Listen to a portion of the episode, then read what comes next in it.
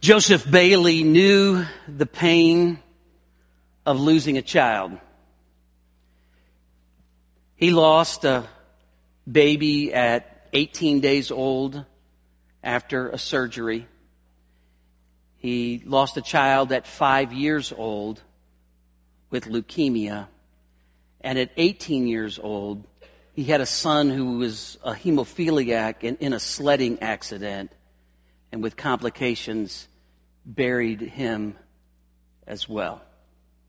He knew the heartbreak of the waves of trouble and distress and grief falling on the shores of your heart.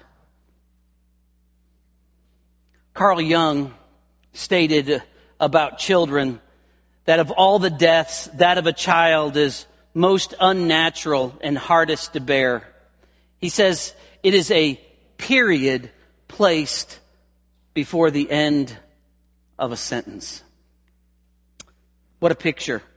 Period placed before the end of a sentence. When we think of children, we think of learning to, to, to walk and we think of lots of energy and we think of lots of questions and lots more questions and we think of sunshine and rainy days and bicycles and trick or treating, baseball uniforms and little cheerleader outfits.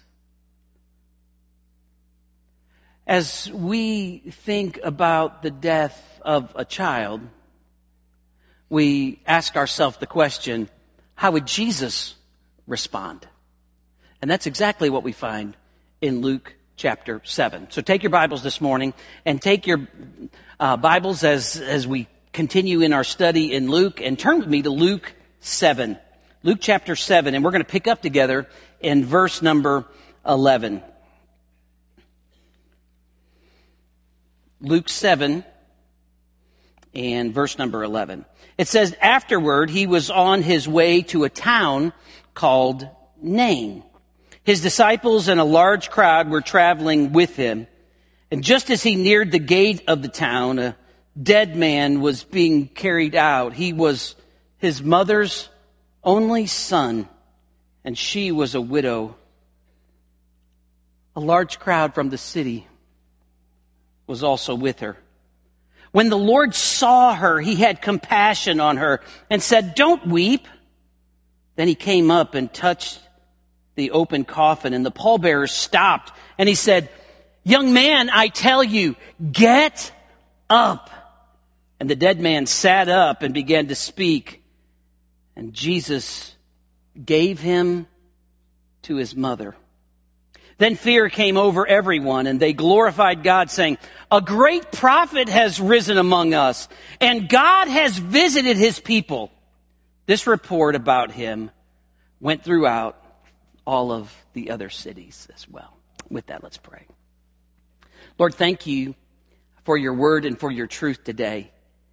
And God, I pray that you would take these next moments as we open your word, that you would speak to us in Jesus' name.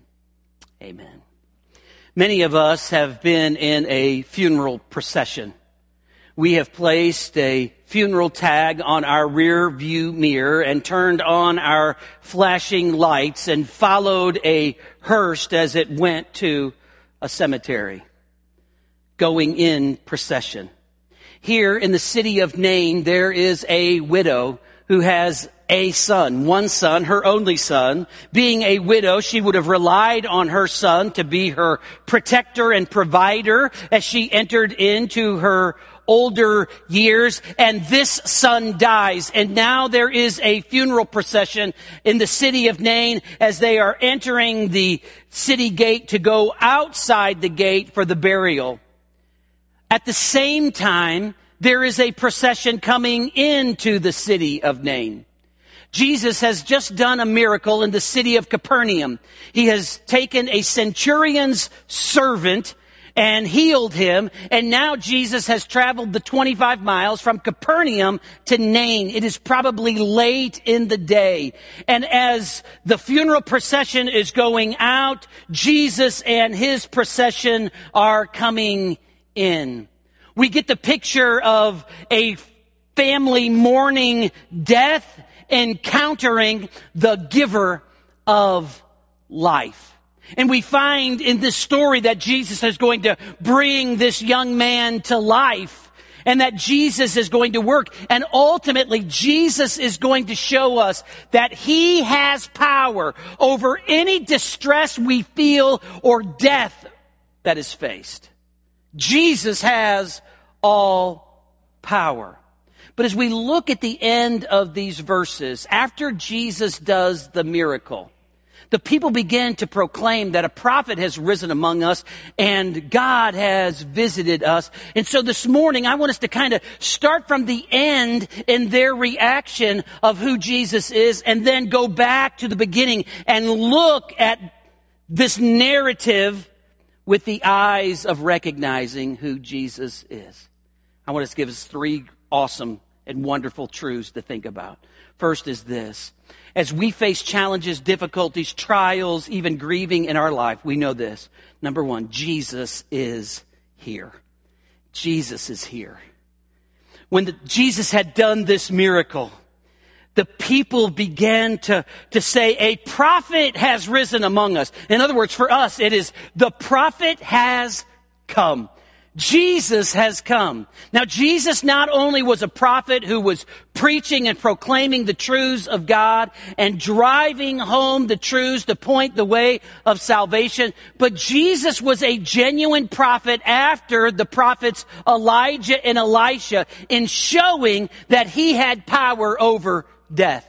In 1 Kings chapter 17, Elijah has been taken care of by a widow in Zarephath. This small city uh, uh with a with an unnamed widow there, and her son dies. And guess what? Elijah is able to bring this son back to life. The prophet has come. And then in 2 Kings chapter 4, Elisha has a Shunammite woman who has a room prepared for him and is helped to take care of him. And he's out in the field one day and he begins to cry, my head, my head.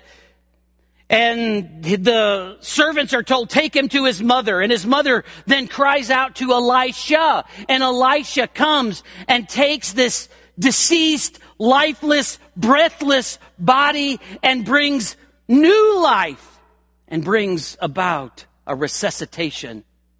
When people are saying the prophet has come, what they are saying is, wow, this guy is something. Now this would be part of the same crew that would ultimately reject him as Messiah. But at this point in his ministry, they would recognize this guy speaks and acts with great power. The prophet has come.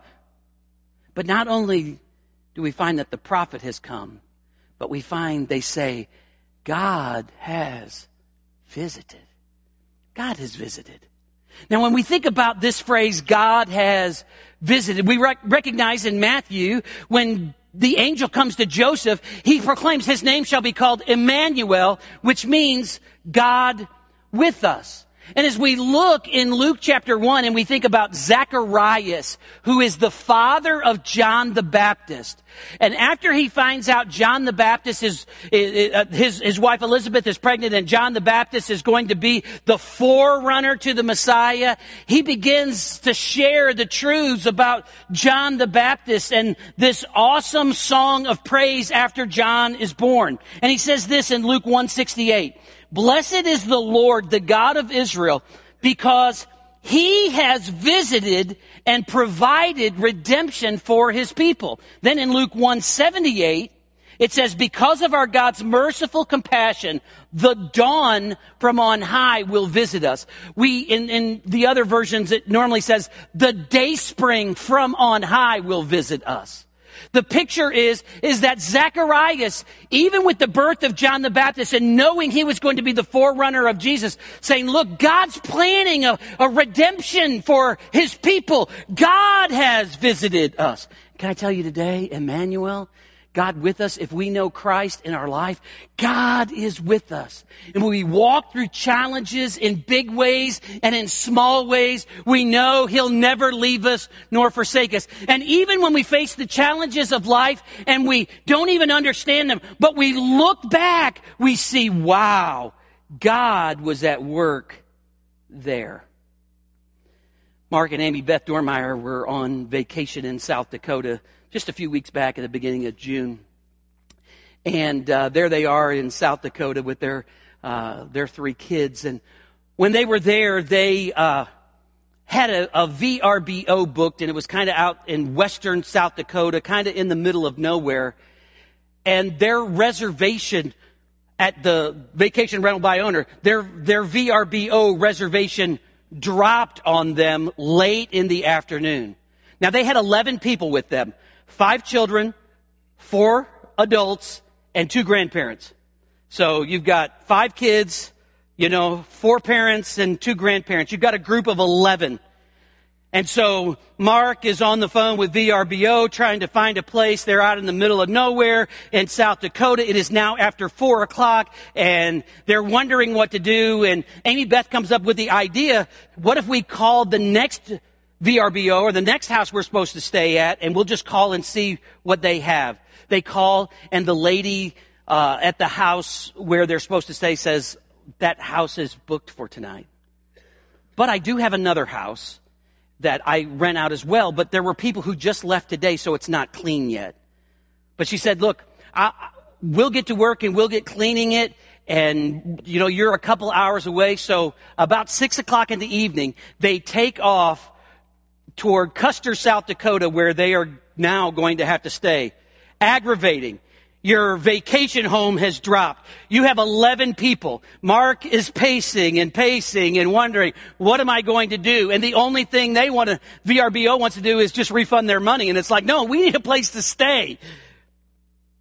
They get there and the owner is there, her, uh, and her husband and her daughter and they're cleaning sheets and, you know, changing the bed and vacuuming, doing all those kind of things. And so now it is after eight o'clock. They finally get some food. They get everything cleaned up. They get settled down. They put the kids to bed. They go to bed. And at 3 a.m., their youngest, Celie, is in some kind of distress breathing. And while she is in distress at 3 a.m., they, they know they've got to go to the ER. They Google the closest emergency room, and there is one three miles away. They were two hours from, they were going to be two hours away out in the middle of nowhere.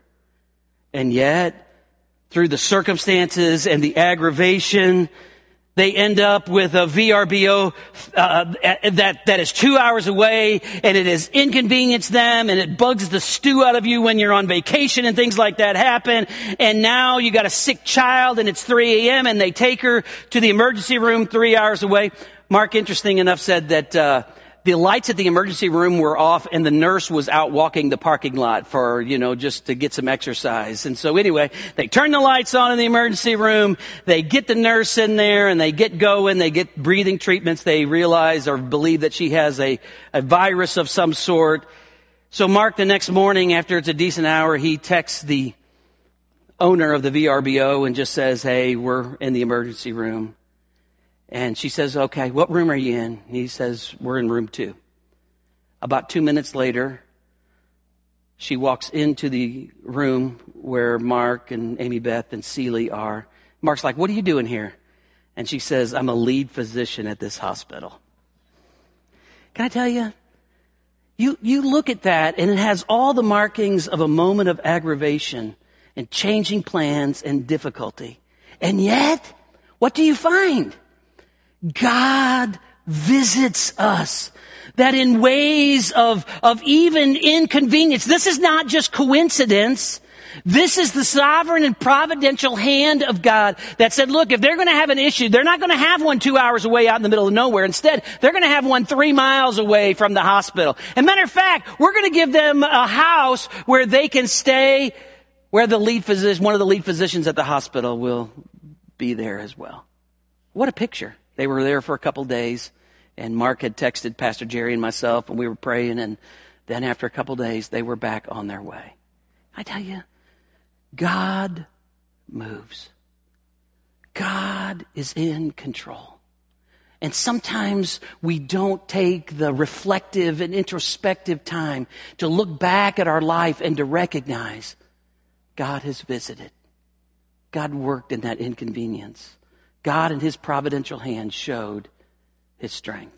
Jesus is here. The second truth that we find is not only Jesus is here, but Jesus is here watching. Jesus is here watching. Now notice with me down in verse number 13 down in verse number 13. It says that the, the large crowd from the city was with her at the end of verse number 12 and then verse 13. When the Lord saw her. Can I tell you, Jesus sees our struggle. He sees our struggle. He knows what's going on. He knows the hurt that we feel. He knows the challenges that we're going through. He knows the pain that we feel. He knows maybe the hurts that no one else has experienced or no one else can relate to. Jesus sees. And the word that is used for the word the Lord saw her was not just like he took a passing glance. Instead, it's he saw her and saw and was going to get involved. The Lord saw her. Then notice what it says. The Lord saw her and he had compassion on her. The Lord feels our pain. The Lord feels our pain. He had compassion on her. The word compassion comes from the Greek word, and I, I think this is a kind of a cool word in Greek. It's the word splanchna. Splanchna. It gives the picture of intestines or bowels. The splanchna. And when Jesus is saying he had compassion, it's actually the word splanchnizomai, that Jesus is, is moved deeply down in his gut that Jesus has this empathy and compassion and sympathy for her in this circumstance and in this situation, and he feels it down deep. Have you ever had those moments in your life where you felt someone else's pain deeply? where you, where you hurt so deeply with someone else that, that it just viscerally moved you and you, you felt it physically, not just emotionally in 2000, we were up in Missouri visiting our family uh, for Thanksgiving, and I got a call on Thanksgiving morning. Uh, actually, I got a call from my mom that said, "Hey, you've had two or three calls from the church. I was pastoring in Mississippi at the time. You've had two or three calls from the church in Mississippi. You may need to call somebody down there." So I called somebody down there. Come to find out, a 32 year old man. He was same age as me. He was a month, he's a month younger than me. And his two year old daughter, Rodney, and his daughter, Anna, were in a car accident, just running up the road to the grocery store to get a last minute, uh, something for Thanksgiving. They were hit and killed instantly. We drove back the next day and to see that family there were seven children, now six children, and a young mom to walk through. And there were twin boys that were the same age as Joel at that time. And to be there in the visitation with the family and to watch that young mom walk these two three year olds down to look at their dad and their little sister. And then the funeral. And before the funeral, she had asked, the, the mother had asked, can I just hold the girl one more time? Can I hold Anna one more time? So I went to the funeral director and he said yes. He said, you probably ought to be there with her. So I kind of stood off to the side a little bit, but he placed that lifeless body into the arms of a grieving mother. Can I tell you, man, I, I, I wish at that point, you know, you could, you could bring a resuscitation and do a miracle. But the only thing you could do at that point was just feel pain and cry, with her. Jesus knows our struggles and he feels our pain. When we go through the challenges of life, we know and understand and recognize we never shed a tear without his eye on us. We never go through grief or anxiety or fear without his hand being right there with us. He does not cast us aside when we are hurting, but he draws us close. The Lord saw her and had deep compassion, splunk nidzomai, down deep in his gut. He was feeling compassion for her life. He feels our pain. Then Jesus says, Don't weep. we would think at this point, you tell somebody at a funeral, quit crying. That would be very un- uncompassionate. That would be very uncaring. That would be very callous to say something like that. But instead, what we find is Jesus is offering words of hope. When he says, don't weep, he is saying, look, something's going to happen here. Something's going to change in this circumstance and in this situation. So Jesus speaks words of hope. Jesus is here and Jesus is watching. And the third thing that we find is that Jesus is here working. Jesus is here working. He tells her, don't weep. And then notice what happens. As we look in verse number 14, it says that he came up and he touched the open coffin. First thing is Jesus drew closely. You know, sometimes when people are hurting, we, we, we don't go out of our way to try to talk to them. We think, oh man, we don't want to bring anything up. We don't know what to say. And so sometimes it's like, it's just easier to kind of move to the other side. It's easier not to say anything. It's easier not to get in this uncomfortable position. It's easier just to, to pass by. But instead, Jesus draws close. Now listen, this is not, this is not funeral etiquette. It is not funeral etiquette for Jesus to draw close. And then Jesus touches compassionately the, the, the coffin. This, again, he's breaking all funeral protocol. He's not to touch the unclean. He is not to touch a dead body. But Jesus, He draws close and He draws close to us in our hurt. He watches. It gives the picture. He saw, He felt, and now He is at work and He touches. And then Jesus speaks and He spoke powerfully. He said, young man, I tell you, get up. What words? Jesus speaks with great power and he says, young man, get up.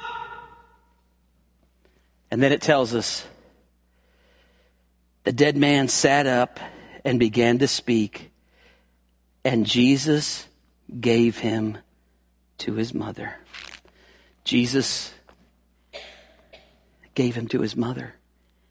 He spoke powerfully. The young man stood up and began to speak, and then he gave graciously and gave him to his mother. It's interesting because this is just like 1 Kings 17. When the widow at Zarephath's son dies, it says that Elijah gave him to his mother.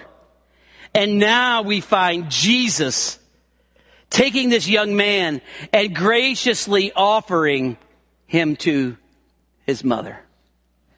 Jesus is here. And Jesus is watching and Jesus is working. And though we may not always experience that, that picture of resurrection, what we do know is that Jesus is at work.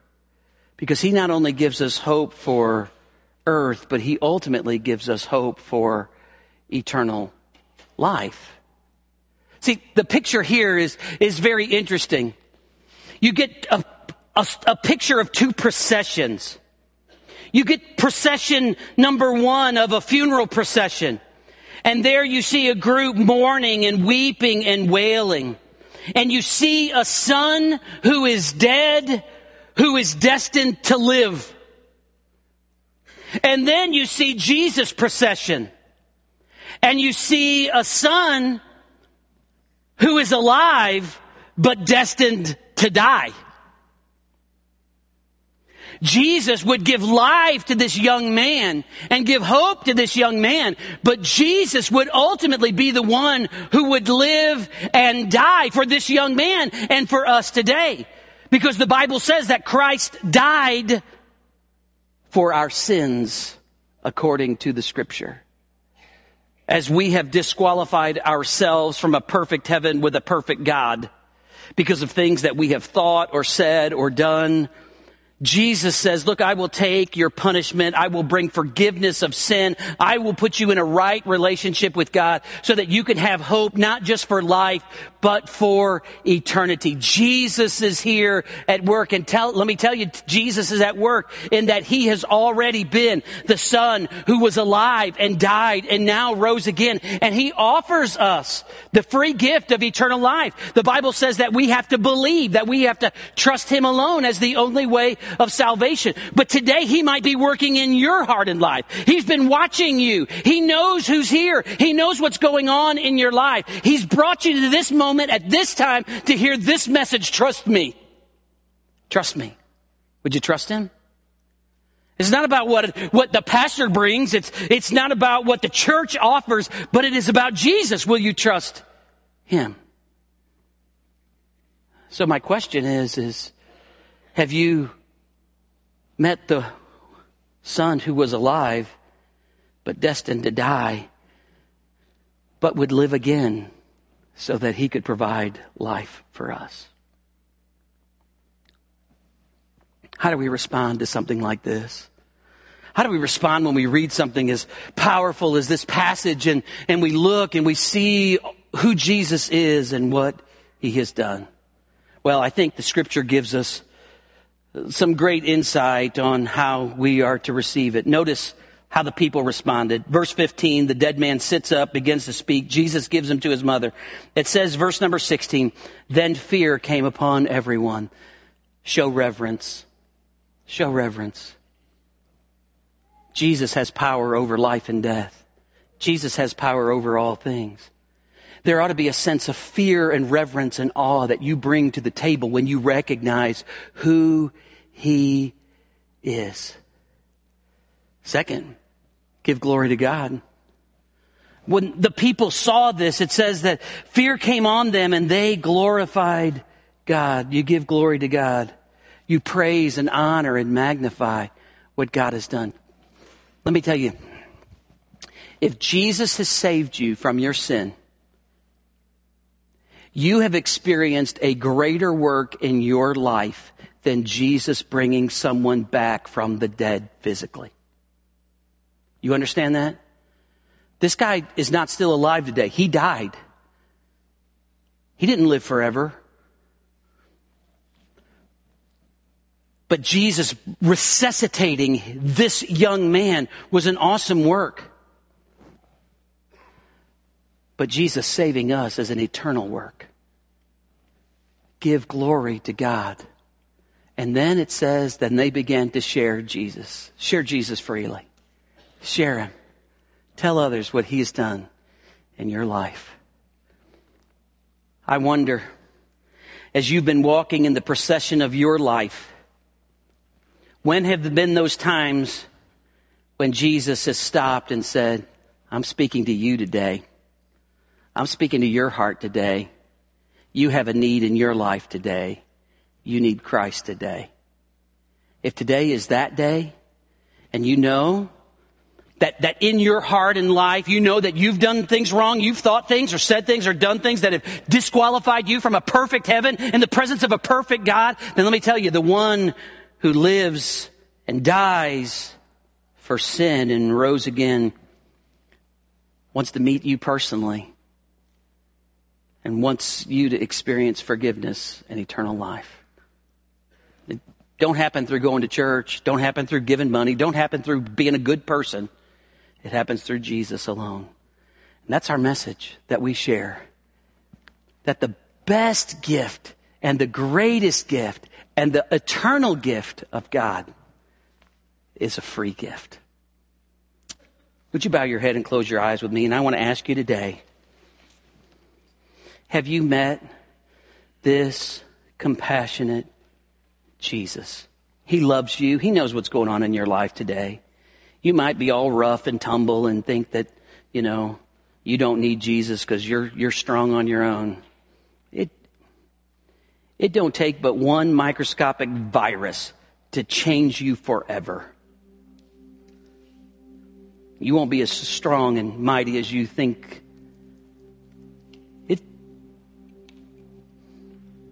It, it could be just one second in your life that changes everything.